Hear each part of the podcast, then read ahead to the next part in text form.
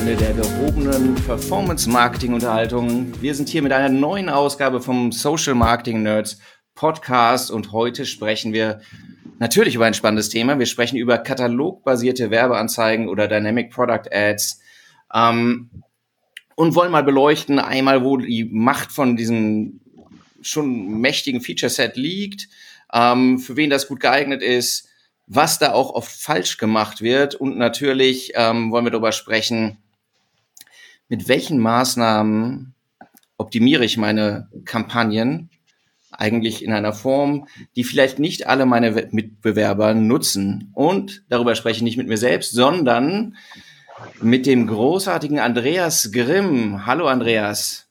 Hallo Alexander. Andreas, du bist, ähm, hast, hast du über das Thema auch schon beim Adscamp gesprochen? Du bist ein äh, äh, Adscamp-Veteran. Ne? Kann man sagen, genau. du warst jedes Mal da? Ich war jedes Mal äh, da, und, richtig. Ja, Wahnsinn. Ähm, und ähm, du hast auch schon oft über das Thema DPA gesprochen und auch, glaube ich, immer nochmal Aspekte beleuchtet, die, die nicht jeder so auf der Uhr hat. Deswegen ähm, nimmst du uns heute ja auch auf diese kleine Reise mit, um mal zu gucken, was kann ich besser machen als alle meine Konkurrenten. Äh, ansonsten, Andreas, was machst du so? Ähm, ich, ähm, genau, ich kümmere mich für meine Kunden um Facebook-Kampagnen, Instagram-Kampagnen. Ich bin Facebook-Marketing-Partner, das heißt, mein Fokus ist schon klar auf so die, die Facebook-Welt gerichtet und ähm, genau, damit verbringe ich meinen lieben langen Tag. Ja. Als Selbstständiger. Genau, also ich arbeite, nicht, in, arbeite nicht in einer Agentur oder so, sondern ich arbeite alleine und ähm, kümmere mich um meine Kunden. Hervorragend. Andreas, schwierige Frage zum Start. Was sind katalogbasierte Werbeanzeigen? Katalogbasierte Werbeanzeigen sind ähm, die Ads, die eben auf den Facebook-Produktkatalog zurückgreifen. Der Facebook-Produktkatalog, ähm, das ist ähm, sozusagen eine Art Bibliothek, in, die, in die ich meine, meine, meinen gesamten Shop-Bestand hochladen kann. Das heißt, ich sage Facebook, ähm, über eben diesen Katalog, was ich verkaufe, zu welchem Preis ich es verkaufe, wie es das Produkt aussieht, etc. pp. Dafür gibt es eben eine Schnittstelle, dass ich ähm, Facebook diese ganzen Daten zur Verfügung stellen kann und Facebook ähm, ähm, sammelt die dann eben in einem sogenannten Katalog und den kann ich dann wiederum für die Werbeanzeigen nutzen. Ist ja ein, also man kann von einem Feature sprechen, aber eigentlich ist ja ein ganzes Set an, an, äh, an Möglichkeiten, die da erwachsen. Mhm. Ähm, wir sollten vielleicht nochmal sagen, ist das was äh, für jeden, der auf Facebook Anzeigen schaltet oder eignet sich das für, für jedes Business, für jedes Produkt? Oder würdest du sagen, äh, fast jeden? Also eignen, ja, jein. Die Frage ist, ob es notwendig ist. Also es gibt Fälle, in denen komme ich ohne nicht aus, wenn ich einen großen Produktbestand habe. Wenn ich jetzt ähm, mehr als x Produkte habe, da will ich jetzt gar nicht so eine, eine Größenordnung nennen, aber also wenn es tatsächlich einfach, wenn ich einen Shop habe, der sehr viele unterschiedliche Produkte hat, dann komme ich sowieso gar nicht umhin, weil ich brauche es ja auch, ich brauche einen Produktkatalog, einen Shopping-Feed auch für Google Shopping etc. pp. Ähm, wenn ich jetzt tatsächlich so, so einen One-Trick-Pony-Shop habe, wenn ich jetzt einen Seifenspender verkaufe oder nur ein Duschhandtuch oder was weiß ich, dann brauche ich das sicher nicht. Grundsätzlich wäre es aber möglich. Ähm, dann ist es so, dass für Instagram-Shopping zum Beispiel ein paar Restriktionen gelten. Das heißt also, die Produkte so, sollen überwiegend physisch sein. Wer jetzt also nur ähm, Dienstleistungen verkauft oder E-Paper oder so, der kann das dann eben nicht für Instagram Shopping benutzen. Aber ansonsten ist es grundsätzlich natürlich für jeden geeignet. Mhm. Also wenn du irgendwie eine Auswahl an Produkten hast und je größer die Auswahl ist, desto mehr drängt sich ja. der Gedanke auf, setzt DPA ein. Ne? Genau, also die, es ist einfach so, je mehr ich automatisieren muss oder will, desto mehr bin ich auch angewiesen auf den Produktkatalog, weil der eben die Voraussetzung für diese Automatisierung dann am Ende ist. Ja, Wobei man auch nochmal einschieben muss, es wird vielfach auch gesagt, du machst das einmal und dann ist es fertig und läuft.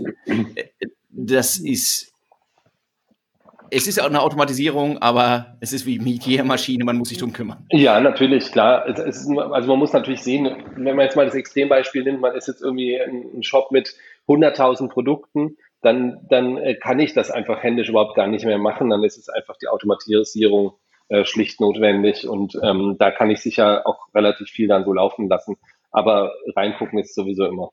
Also mit, mit ganz Automodus äh, funktionieren die Ads leider noch nicht. Ja, wohl wahr. Ich würde noch anschieben, es hängt auch ein bisschen von dem Budget ab, das ich am Ende einsetze im Verhältnis ja. zur Produktmenge.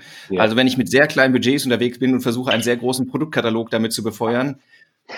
Ja, richtig. Da und das ja. ist, äh, es, es wird nicht funktionieren. Ähm, Genau, aber da sind wir schon ein bisschen dabei, was, was, man, ähm, was man falsch machen kann. Mhm. Äh, du läufst, reist ja auch durch die Republik virtuell mhm. und äh, schaust in unterschiedliche Accounts, geht uns genauso. Was siehst du denn, was dann, äh, was dann oft falsch gemacht wird, wenn du so Setups siehst? Ja, also es gibt ein paar Sachen, die tatsächlich falsch sind im, im eigentlichen Sinne und das sind dann mehr so Setup-Fragen. Also ähm, der Pixel ist nicht richtig konfiguriert oder ich habe nicht alle Informationen im Produktkatalog. Das sind einfach Sachen, da muss das Grundsetup, das muss natürlich passen, damit es überhaupt erstmal funktioniert.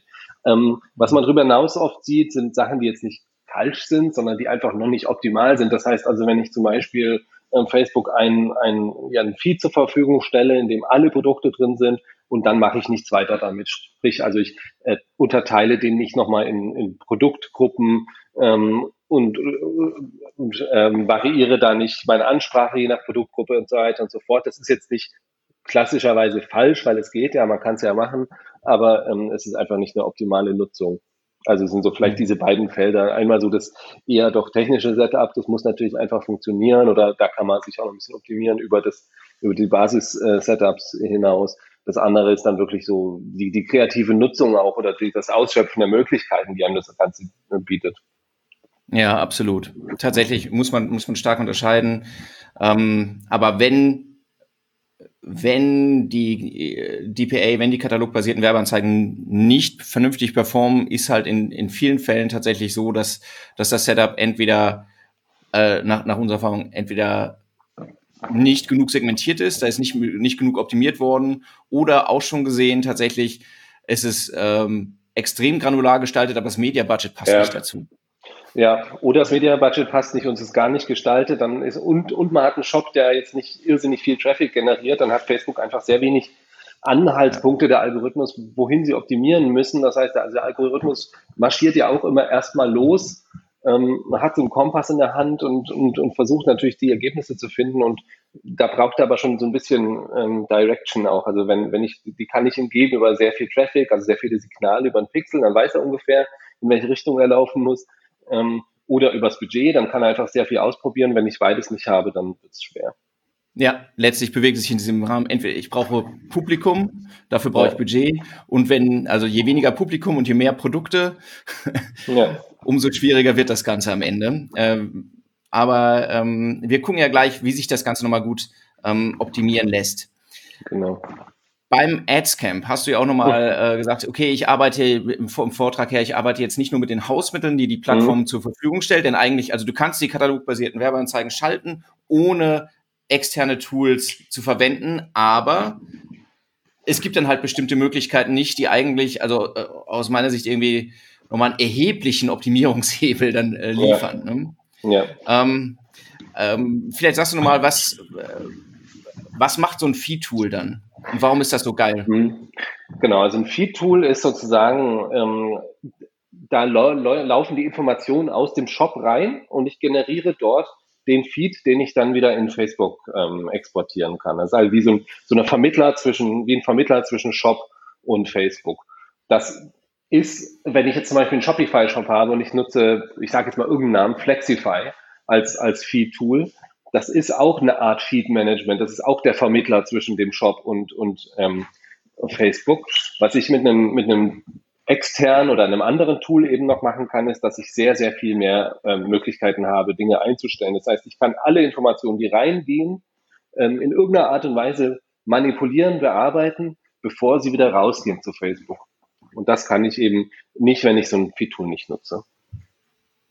Das ist wahr. Das ist tatsächlich auch in einem und, und man, man, wenn man das nicht nutzt, muss man einfach sagen, kann das Ganze trotzdem gut funktionieren? Also schon viele Shops ja. gesehen, die auch ohne, ohne Feed-Tool sauber funktionieren, aber einige Hebel ähm, stehen nicht zur Verfügung. Und wenn man sich das so vorstellt, äh, durch das Feed-Tool gebe ich ja auch so ein bisschen Guidance. Was ist mir wichtig? Ne, oder der, sage ich der Maschine ja noch mal ein bisschen zum Beispiel hier, das sind die Produkte, an denen ich vielleicht am meisten verdiene.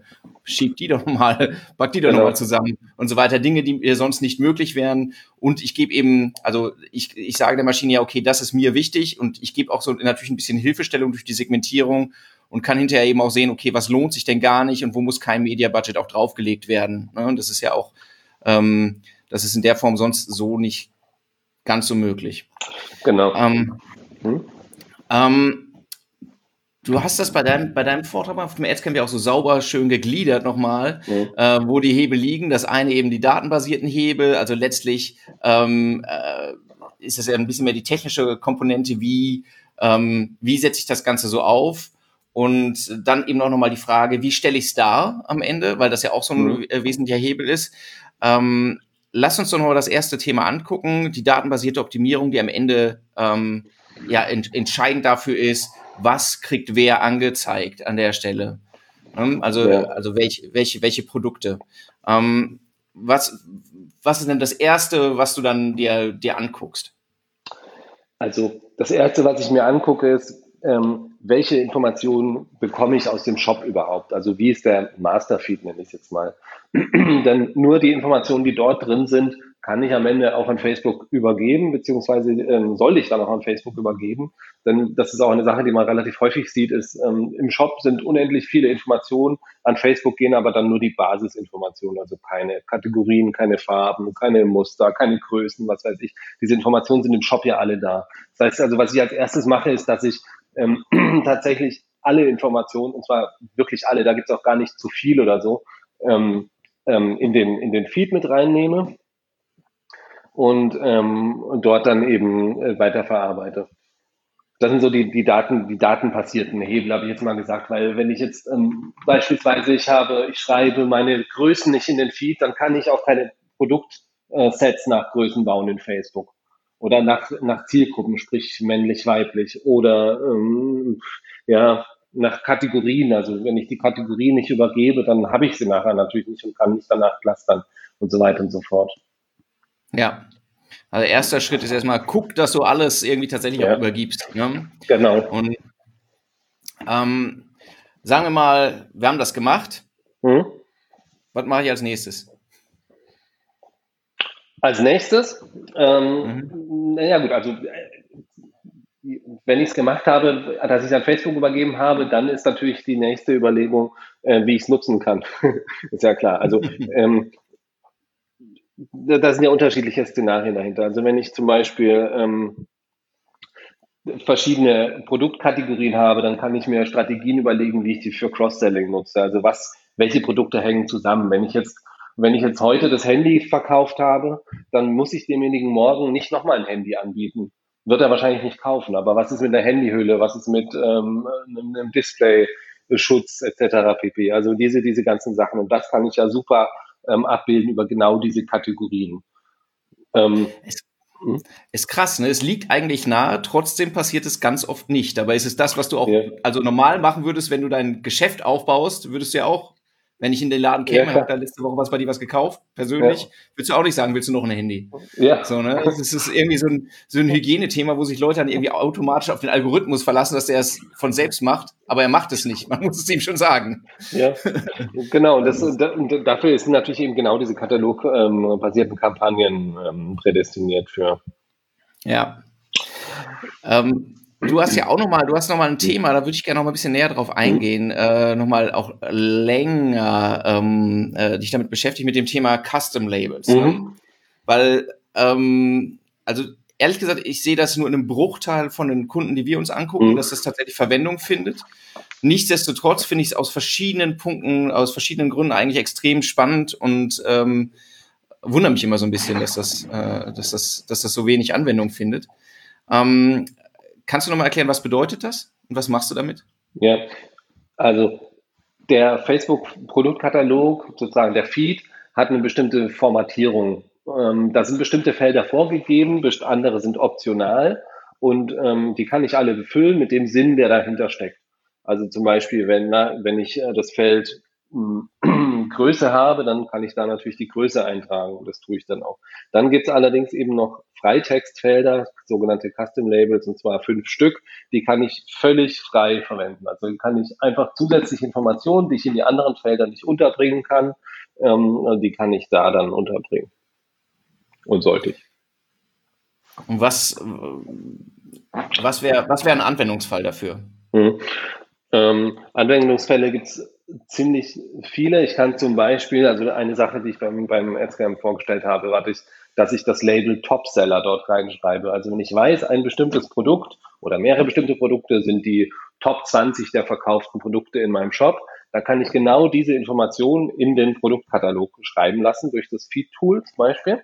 Ähm, und dann wiederum ein Produktset erstellen, das mir das filtert. Das heißt, in Facebook habe ich dann Filter, zeige nur die Produkte an, die das Label Produkt äh, Topseller enthalten und kann dann nur die Top 20 Produkte aus meinem Shop zum Beispiel in einer Ad bewerben oder in einem Ad-Set bewerben.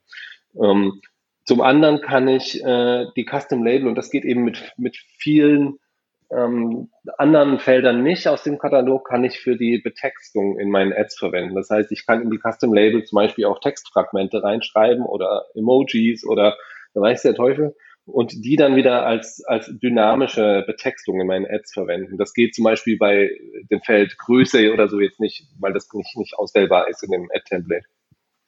Aber so könnten wir bei einer Aktion mhm. zum Beispiel auch runterzählen, ne? Also zum Beispiel auf, auf Genau, also man kann, man kann sehr viele verschiedene Anwendungsfälle finden, wie man, äh, wie man diese Betextung dann verwendet. Ich kann zum Beispiel sagen, meine Ads sollen sollen sich, die, die Texte sollen sich jeweils auf das Produkt beziehen. Das geht im Standardfall ja auch schon mit dem Namen, aber vielleicht ist der Name, der, der, der, Name aus dem, das, also Produkttitel sozusagen nicht sehr sprechend.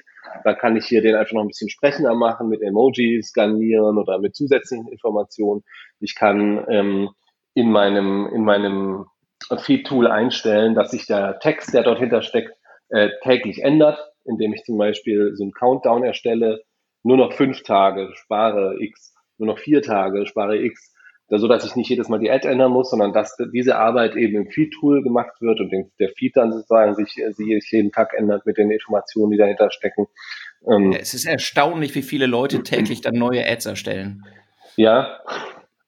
Oder die Ad editieren oder wie auch immer. Aber das ist, also das ist halt tatsächlich auch so ein, ein kleiner Kniff, den man jetzt nicht, den man jetzt auch nicht, also muss man auch dann irgendwie drauf kommen, ja, ja, es ist ein super Ding. Das nochmal zu dem Thema Topseller, weil mhm. ich finde, das, das ist halt, es klingt auch total naheliegend, passiert halt selten, aber es ist auch gerade, wenn, wenn, ich finde es gerade spannend, wenn jemand noch nicht, wenn jemand sagt, okay, den Kanal erschließe ich mir vielleicht neu. Es sind, ich habe vielleicht ein großes Sortiment, ich gehe nicht mit dem riesen Budget raus und diese Guidance zu geben, nicht zu sagen, hier Algorithmus, schau mal aus meinen 24.000 Produkten, was funktioniert ja jetzt gut mit kleinem Budget.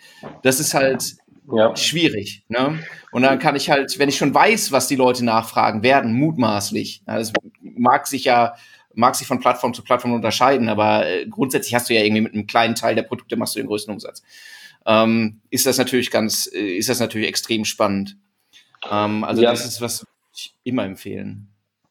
Funktioniert auch tatsächlich bei mir oft mit am, am, am besten diese Topseller, und das gesamte ähm, Thema, man kann es ja auch noch erweitern, es sind ja wirklich nicht nur Topseller, sondern ich kann das ja auch als Ausschluss verwenden, dass ich dann Produkte einfach aus dem Katalog ausschließe oder aus meiner Bewerbung, von denen ich weiß, dass sie jetzt vielleicht nicht so direkt aus dem Feed weggekauft werden oder die jetzt eben nicht die Topseller sind oder die sehr, sehr günstigen Produkte, wo, wo ich einfach weiß, die kriege ich nicht profitabel jetzt in dem Sinne verkauft und so weiter. Also man kann, man kann dieses Grundprinzip ja wirklich für sein Geschäft total adaptieren, aber ähm, sich darüber mal Gedanken zu machen, lohnt sich auf jeden Fall. Ja, weil du, du kannst ja auch darüber nachdenken, okay, bei welchen Produkten habe ich jetzt, wenn ich das weiß, eine höhere Marge? An welchen Produkten werde ich besonders viel verdienen? Äh, also sind die Möglichkeiten sind ja echt äh, endlos. Ne? Die, ja. man, muss, man muss sich Gedanken machen. Genau, das ist das, man, man muss einerseits wissen, dass es geht, das, da helfen wir ja jetzt, und dann muss man sich hinsetzen und sich wirklich mal die Use Cases für sich anschauen. Also wie im E-Commerce, im, im, klassischen hast, hat man oft das Problem mit, mit hohen Retourenquoten. Jetzt kann ich mich natürlich hinsetzen, einfach mal gucken, welche Produkte, es bringt mir ja nichts, wenn ich Produkte auf Facebook total gut verkauft kriege und 70 Prozent werden davon zurückgeschickt. Da habe ich am Ende nichts von. hm, dass ich mir solche Sachen, solche Aspekte mal angucke und zum Beispiel Produkte mit einer sehr hohen Retourenquote auch wieder ausschließe. Oder ja, Marge, genau. Also wenn ich jetzt einfach sehe, ich, ein Produkt ist ähm, sehr günstig, also eine, eine, eine, ein T-Shirt für 15 Euro, das kann vielleicht für mich nicht so attraktiv sein, das zu bewerben auf Facebook, wie halt eben jetzt, ähm, jetzt ein Hemd für 70 Euro oder so, sage ich mal. Also sich einfach diese Gedanken mal zu machen, ähm, das lohnt sich auf jeden Fall. Ja, gerade, gerade was du sagst, noch zum Thema Retourenquote, dann denken viele, ja klar, die Retour kostet mich was, aber die führt ja auch den Algorithmus ein Stück weit in die Irre, weil der weiß ja, ja nicht, also der Pixel weiß nicht, dass nee. was, äh, dass eine genau. Retour vorgenommen wurde und genau. optimiert dann letztlich in der Richtung, oh, Warenkorb geht immer höher, Warenkorb geht immer höher. Klar, ja. weil die Leute zwei, drei Produkte äh, äh in den Warenkorb legen, die Hose in ja. L, XL, XXL. Genau. Ne, die, die optimistische, die Wunschgröße und die realistische. Ja. Und äh, und der Algorithmus denkt, geil, ich habe gerade irgendwie für 300 Euro Hosen an eine Person, die ja. so und so ist, verkauft. Ne? Und das ist, ja. das sind halt, und dann läuft das Ding halt schief. Ne? Und sukzessive immer weiter. Genau. Ja, absolut. Auch das kann ich halt, dieses Problem kann ich damit nicht komplett covern, muss man sagen, ne? aber nee. auf jeden Fall schon mal effektiv angehen. Ähm, das ist ja auch, ähm, genau, wir haben eben schon mal kurz über das Thema mhm. Saisonalität auch gesprochen, mhm. ne? wo du dann, was du auch noch gesagt hattest hier, wir arbeiten mit einem Countdown auf was hin und mhm. wir können das sogar textlich auch, äh, anfassen. Das finde ich, das ist halt auch um, so ein Punkt, wo gerade wenn du halt sagst, du testest viel, du machst jetzt eben nicht eine Anzeige, die geht auf, äh, auf den, keine Ahnung, auf deinen Aktionstag oder auf den ähm, du hast, glaube ich, als Beispiel Muttertag oder sonst was, sondern du hast jetzt 30 oder so, dann äh, wird das ja schon Mühe, wenn du sagst, die ja, editierst die alle. Genau. Ne? Das ist schon, äh, schon krass. Ja, ähm, also kurz gefasst, ne, da sind ähm, die Basisarbeit ist natürlich überhaupt erstmal alle Felder zu haben und mhm. sozusagen mhm. sauber, sauber zu segmentieren, Größen und so weiter. Ähm, äh, und dann eben liegt so ein Stück weit die Magie noch darin, dass man eben sich Gedanken macht und diese, diese Custom-Labels auch für sich genau. erschließt und nutzt. Ne? Das genau. Ist, äh, ja, also das, da gibt es da gibt's auch kein, kein One-Size-Fits-All oder so, weil das ist natürlich jedes, jedes Geschäft ist sehr unterschiedlich.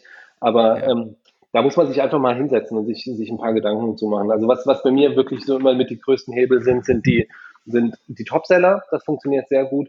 Und sich über die, ja, bei den, über die Preise sozusagen Gedanken zu machen. Also muss ich Produkte für 15 Euro bewerben auf Facebook? Kriege ich das profitabel hin?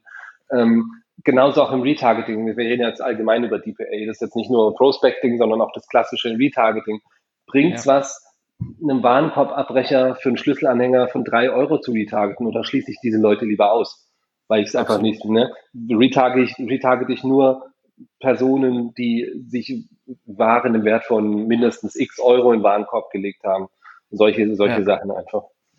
Ja, und da muss man auch sagen, tatsächlich, das ist halt dann, da geht's von der Strategie dann eben auch über, über die Anzeigen hinaus, finde ich immer. Es macht keinen ja. Sinn, die zu bewerben. Es macht natürlich durchaus Sinn, dass die Leute solche Schlüsselanhänger kaufen, aber das muss ich dann eben nicht über die Anzeigen regeln, sondern muss ich halt ja. das Upselling im, im, äh, im Shop eher gewährleisten. Du hast 123 Euro ausgegeben, komm, leg noch, nimm noch die 1,99 dazu oder was weiß ich. Ja, ich meine, es gibt, es gibt natürlich, es gibt natürlich Anbieter, die schaffen es mit sehr niedrigpreisigen Produkten profitabel auf Facebook unterwegs zu sein. Dann, dann spricht auch nichts dagegen, das zu retargeten. Aber ich sage mal, im klassischen E-Commerce, wo ich eine relativ breite Preisspanne habe von, vom Nerz, nein, Nerz jetzt nicht, jetzt, Nerzmäntel ja. gibt's nicht mehr, aber von irgendwelchen teureren Produkten bis halt so, so klassische Mitnahmeartikel, äh, dann, dann, ja. da, dann brauche ich diese, diese Kassengreifartikel natürlich nicht, nicht äh, auf Facebook bewerben. Ist schon eine, schon eine Menge, was man, was man damit reißen kann. Gerade aber auch, um das nochmal zu sagen, irgendwie jetzt unter Zuhilfenahme eines, äh, eines weiteren Tools. Ne? Es geht nicht alles, was wir besprochen haben, ähm, äh, über die Plattform selbst, sondern man muss sich da nochmal ähm, ein weiteres Tool dazu nehmen. Es kostet übrigens, muss man auch sagen, es gibt ähm, äh, Feed-Tools, die äh, kosten richtig Asche, wenn du also, ja. aber wenn du, wenn du Millionen machst, meinetwegen, aber es gibt eben auch Lösungen für ähm, die für ein monatliches kleines Taschengeld zu haben sind und die jetzt auch irgendwie schon ähm, das, was wir besprochen haben, lässt sich eigentlich auch schon mit, mit einem niedrigpreisigen Tool abbilden. Muss man sagen. Genau. Ich meine, also muss ja, wenn ich jetzt ein Amazon bin oder, oder About You oder sowas, dann habe ich so oder so ein Feed-Management-Tool und zwar eins, was dann auch teurer ist, weil ich natürlich eine jede Menge Produkte habe, die da verwaltet werden müssen. Dann stellt sich die Frage gar nicht, ob ich eins verwende. Wenn ich jetzt ein, ähm, ich habe einen Shopify-Shop oder, oder einen WooCommerce-Shop oder was weiß ich, da muss ich ja für die Plugins, die ich dort nutze, für, um den Feed zu generieren, in der Regel auch ein paar Euro bezahlen. Ja. Die kann ich, die brauche ich dann nicht, wenn ich ähm, bezahlen, wenn ich, wenn ich so ein Feed-Management-Tool verwende. Und also aus meiner Sicht, man, man kann es ja auch jetzt, äh, muss ja jetzt nicht geheimniskrämerisch sein, das kostet so um die 50 Euro, 60 Euro. Ja. Wenn ich natürlich einen riesen Produktbestand habe, wird es auch ein bisschen teurer. Aber das ist jetzt was, was, was ein Shopbetreiber, der auch Geld verdienen will auf Facebook, dann auch hat. Also man muss ganz klar sagen, wenn ich, wenn ich, wenn ich am Ende sowieso im Monat äh, nur, nur 200 Euro an Werbebudget ja. zur Verfügung habe, dann werde ich, äh, werde ich jetzt mir nicht noch 50 Euro für das, für das äh, Feed-Management-Tool vielleicht zulegen. Aber dann habe ich jetzt, muss man auch ehrlich sagen, nicht extrem hohe Ambitionen, dass mein Shop irgendwie äh, wie Hulle läuft. Also dann, ja, dann werde ich, dann werde ich auch nicht 10.000 Produkte im Shop haben, sondern dann mache ich das wahrscheinlich eher alles alleine und kann dann auch die, kann dann auch die Anzeigen manuell bedienen. Ja. Genau, also eine gewisse Grundgröße oder ein gewisser Grundinvest ja. jetzt auch, was die, was den Produktbestand angeht und eben auch was das Werbebudget angeht, ähm, setzen wir jetzt als gegeben voraus, weil sonst ja. macht die, der Einsatz eigentlich keinen Sinn. Sonst muss wir die ganze Mühe auch nicht machen, ehrlich ja. gesagt. Ähm, das sind alles so Hebel, die jetzt eben ähm, äh, Überlegungen, die ich im Vorfeld machen muss, die man, die, die der Nutzer eigentlich nur dadurch spürt, dass wir halt ähm, die, die Produkte gruppieren ähm, in, in einer Form, die für uns und für den Nutzer Sinn macht, also für uns wirtschaftlich, für den Nutzer vielleicht eben auch durch, die, durch den Kontext, den wir geben. Ähm, jetzt ist ja immer noch die Frage, wie sieht das Ganze dann aus? Ne? Das mhm. ist ja oft so ein Thema, ähm, also das Erste, was auffällt, finde ich bei ganz vielen äh, äh, DPA-Anzeigen, ist einfach, dass sie scheiße aussehen. Ja. Also das ist, das ist eigentlich so das Erste. Also ja. ähm, äh, Worst Case, es ist ein Produkt, es ist ein Freisteller ähm, und das Produkt nimmt ungefähr 10% von dem ähnlich großen ja. äh, Bildformat ein, was dann zur Verfügung steht, wobei die Anzeigen ja auch unterschiedlich aussehen können. Ähm, aber äh, du hast, du hast dem ja auch eine ganze Zeit ge, ähm, oh. äh, gewidmet. Wie mache ich das denn in cool? Ja, also, dass die scheiße aussehen, dass es Freisteller sind, hat, ein, hat ja einen Grund, weil ähm, im Shop habe ich halt in der Regel erstmal Freisteller, damit ich besser erkenne, erkennen kann, die Produkteigenschaften und so weiter und so fort. Und ähm, Facebook kann sich ja nur die Informationen ziehen, die eben im Shop da sind erstmal. Ähm, und für andere Shopping-Plattformen brauche ich auch eher Freisteller. Das heißt, Facebook ist da ein bisschen oder Social Media ist ein bisschen so eine Sonder, Sonderformat. Ähm, wie kann ich das lösen? Indem ich Facebook einfach andere Fotos zur Verfügung stelle, simpel gesagt. Ähm, genau, also ich kann, ich kann natürlich Facebook auch ein Feed geben oder in den zusätzlichen Bildern mit, mit also da gibt so optionale Felder, Additional Images, indem ich ähm, andere Bilder zur Verfügung stelle, also eben so Lifestyle-Bilder, wo das Produkt eher so in Szene gesetzt ist oder, oder ist gerade im, im, im, im Prospecting, also wenn ich, wenn ich Leute erstmal auf meinen Shop aufmerksam machen will, dann ähm, ist das schon sinnvoll, mit, ähm, mit jetzt ja, ästhetischeren Bildern auch zu arbeiten. Ähm, da kann ich das ähm, so machen, dass ich, ähm, also man, wahrscheinlich muss man dafür einen zweiten Feed generieren, weil ich sonst eine Mischung habe, weil ich kann, ich kann nicht auswählen, ähm, leider Facebook Zeigebild 3 aus meinem Feed oder so, sondern Facebook zeigt dann sozusagen das, die Standard, das Standardbild. Daher muss ich dann einen zweiten Feed erstellen, indem ich nur diese Lifestyle-Images ähm, einbinde. Ganz einfach, mhm. unterkomplex ausgedrückt. Mal ganz so einfach. Man muss, hm. Ja, das stimmt. Hm. Man muss, glaube ich, nochmal sagen, warum ist die Situation so unterschiedlich? Warum sagen wir für die Plattform, ähm, ist es sinnvoll, nochmal andere Bilder zu verwenden. Denn wenn ich, wenn jemand irgendwie bei, bei Google unterwegs ist, sucht irgendwie die blaue Jeans oder ja. sowas, der, der, der hat halt diesen, diesen Intent schon. Ja. Und, und Shopping ist nicht gleich Shopping. Wir, gerade wenn wir im Prospecting sind, wollen wir ja erst dieses, dieses Bedürfnis wecken. Und dafür ja. ist es halt notwendig, dass wir das Produkt emotionalisieren, dass wir es in den Kontext setzen, dass wir sehen, äh, wie, wie sieht das im, im, im Leben aus und nicht nur in einem äh, sterilen, auf einer sterilen weißen Unterlage ähm, wie, so dass es begehrenswert erscheint. Es ist tatsächlich, ne, wie, wie wecke ich ja. das Begehren? Das tue ich normalerweise nicht, indem ich irgendwie eine nahezu schematische Zeichnung einer Hose äh, ja. wieder hinstelle, die, die da funktioniert. Und da ist das die, die Ausgangssituation, wo wir Leute erhol, abholen, gerade im Prospecting natürlich komplett anders. Also deswegen, man kann das nicht unterschätzen, man darf das nicht unterschätzen, diesen Faktor. Ne? Genau. Also, so, also das ist ein, aus meiner Sicht oder meiner Erfahrung ist das ein Hebel. Das ist erstaunlicherweise muss man sagen, so, dass auch blöde Freisteller ganz gut funktionieren können. Das ist ja. vielleicht so die, die, die, die gute Nachricht an der Sache. Aber man hat da halt einfach nochmal Möglichkeiten, wie man es einfach noch besser machen kann. Und das ist ja. natürlich einfach cool. Das ist neben, neben dieser, neben dem Intent ist es halt auch einfach eine, die, Frage, wie ich im Feed überhaupt wahrgenommen werde. Wenn ich jetzt natürlich, man kann auch Produktfreisteller, es gibt, ich habe schon coole Ads mit praktisch nur Freistellern gesehen, wenn ich ähm, da hervorsteche, prima, aber in der Regel ist es, falle ich doch einfach mehr auf, wenn ich ein ansprechendes Bild habe. Und wir sprechen ja auch über, über Ansätze, die du fahren kannst, die vielleicht nicht jeder jetzt macht. Ne? Ja. Weil 90 Prozent der Läden fahren halt die normalen Bilder, die, die auch bei Google durchlaufen. Da, ja, ähm, natürlich. Also genau, das hat natürlich auch damit zu tun, dass hier jetzt wirklich mal auch ein paar Zusatzaufwände entstehen. Das ist jetzt nichts, was ich mit Klick, Klick ähm, äh, dann so hinkriege. Aber gerade, gerade wenn, man, man muss das ja auch nicht für alle Produkte machen, aber man kann sich zum Beispiel ein, wir haben ja über die Topseller gesprochen, ich, warum muss genau. ich das, ich muss das ja nicht für die Low 90 Prozent machen, sondern für die Top 10 oder Top Absolut. 20 oder wie auch immer. Wenn ich, wenn ich die Produkte einfach mal gucke, mir anschaue, die ich eher am meisten verkaufe, dass ich mir da dann die Mühe mache, ähm, die in einen, die, die dann vielleicht in einen extra Katalog oder einen extra Feed ähm, zu, zu nehmen und da halt eben dann ein paar coole Bilder habe. Ja, ähm, wobei man auch, noch mal, um das nochmal zu sagen, auch wenn man schöne Lifestyle-Bilder hat, das Produkt muss gut zu sehen sein. So, nur, nur, nur, das ist trotzdem ja. ein Thema. Ja, also das ist genau, das ist so over promise and under deliver. Man muss natürlich das, was man, was man verspricht, muss man dann auch anbieten äh, im Shop. Also man sollte die Leute natürlich jetzt nicht mit, mit falschen Erwartungen auf seine Seite locken. Das wird nicht funktionieren. Ja, ich kann die Leute auf die Seite kriegen, aber es kauft halt keiner. Ja, genau. Das, ähm, bezahlt habe ich trotzdem für die Leute. Also ähm, dann ist ja auch noch ein bisschen die Frage, haben wir noch, haben wir noch gar nicht gesprochen, Werbeformat und, und Ziel. Inzwischen, du kannst ja auch ähm, katalogbasierte Werbeanzeigen nicht allein jetzt mehr auf, also du kannst ja nicht nur Katalogverkäufe inzwischen als Ziel auch äh, auswählen.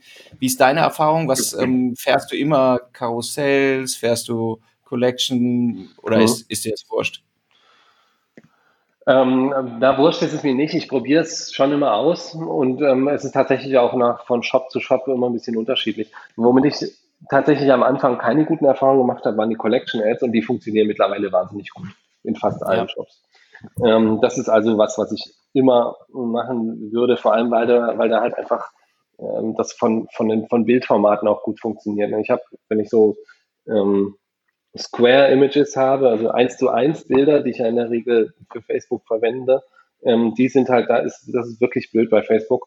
Ähm, wenn ich Einzelbilder im Katalog basiert bewerbe, dann haben die immer noch dieses Breitformat und dann habe ich einfach wirklich so, so ein Bildmaßproblem. Ja. Und das kann ich ein bisschen umgehen, wenn ich, wenn ich eben Collection Ads verwende. Davon abgesehen, dass sie einfach schon, schon ein gutes für so Storytelling auch gut funktionieren und gerade diese Segmentierung nach nach Produktgruppen oder, oder Zielgruppen oder was auch immer, also Anwendungsfällen meines Produkts, ähm, da besonders gut funktioniert. Was auch ähm, sonst noch, was ich sonst noch ganz gut im Einsatz habe, sind dieses neue, neue in Anführungszeichen Dynamic Formats, dass Facebook einfach dynamisch selbst entscheidet, ob es als Karussell oder als Collection Ad ausgespielt wird, je nachdem, wie der Nutzer, dem es gerade angezeigt wird, ähm, historisch interagiert hat, mit welchem Format. Ja, Hast du da ähm, Erfahrungen oder Erkenntnisse, dass das, dass das erst ab einem, ab einem bestimmten Media-Budget gut funktioniert oder einfach läuft einfach insgesamt gut? Oder du hast einfach immer riesiges Budget?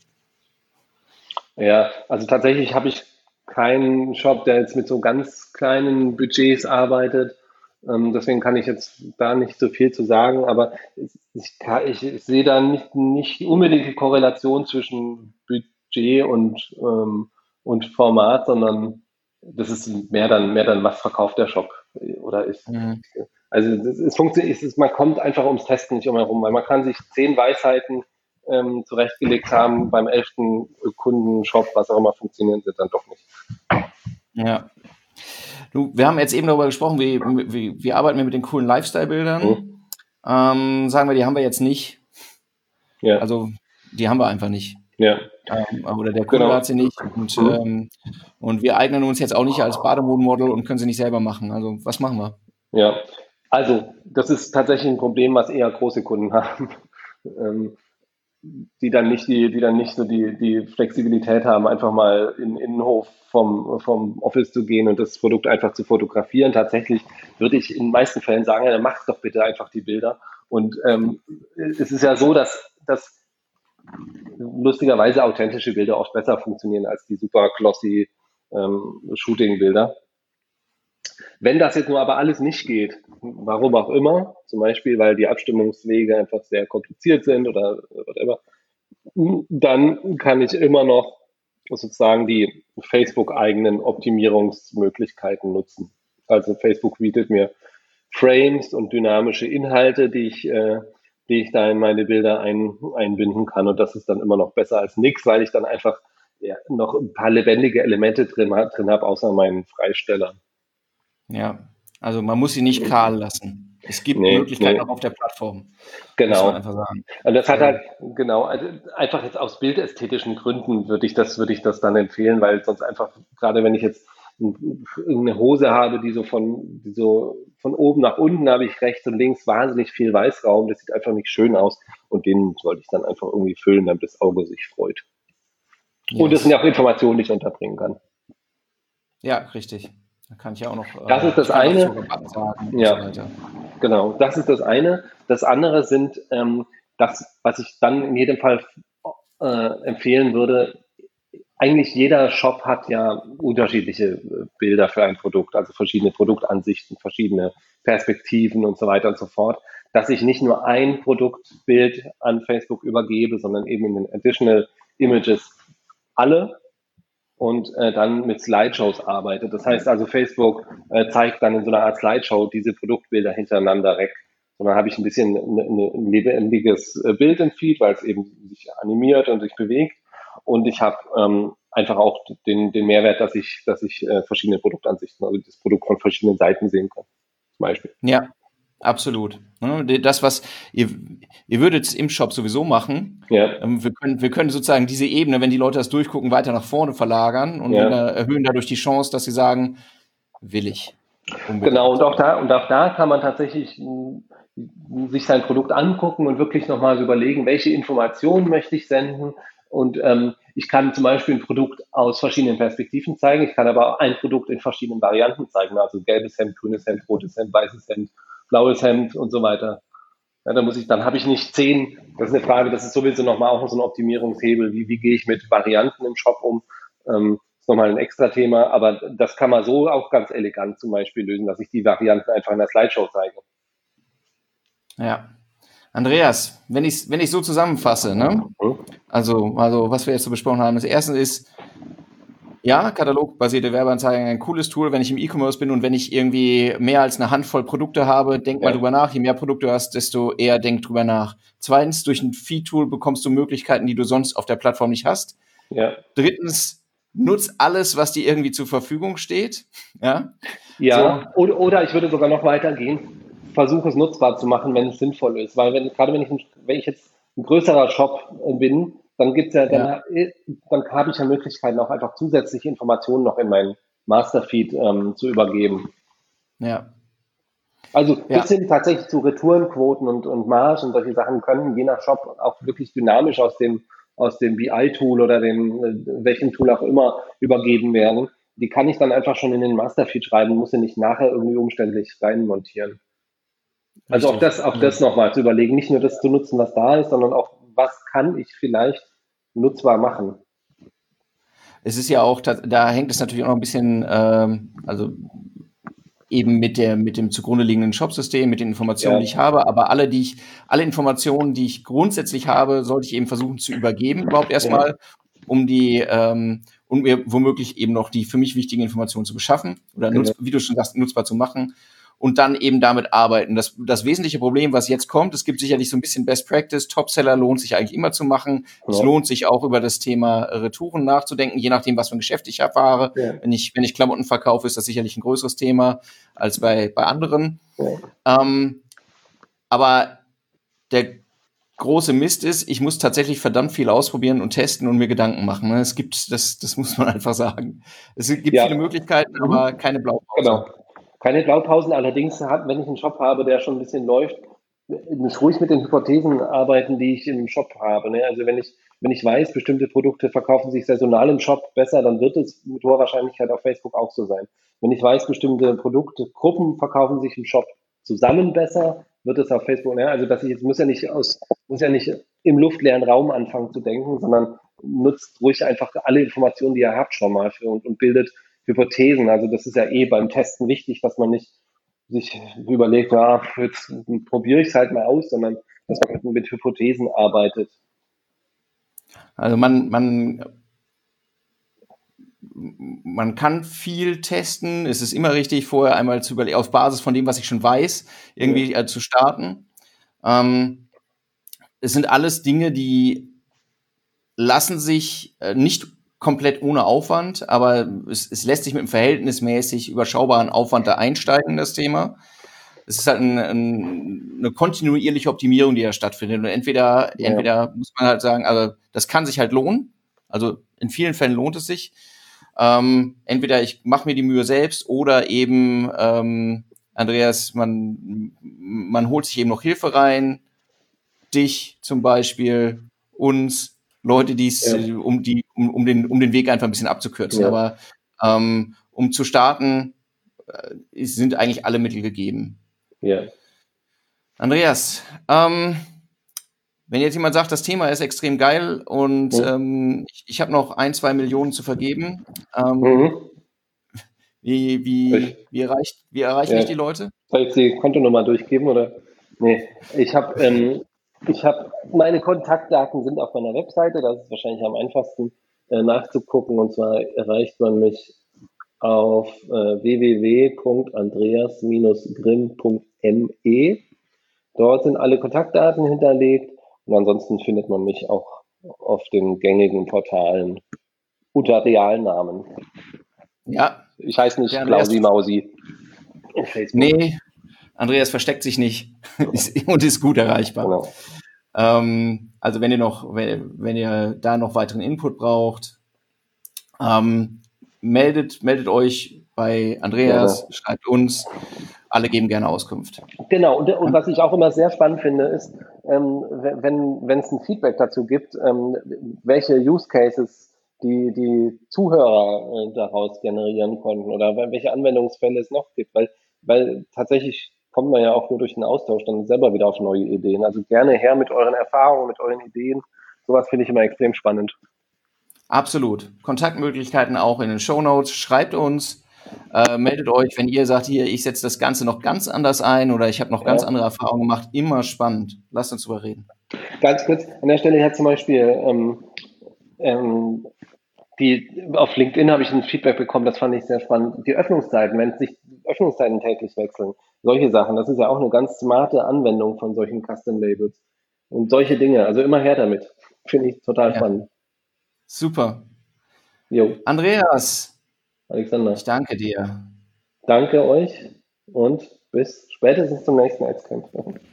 Bis spätestens zum nächsten Hetzcamp. Ja. Euch da draußen, schönen Tag Tschüss. euch. Tschüss. Tschüss.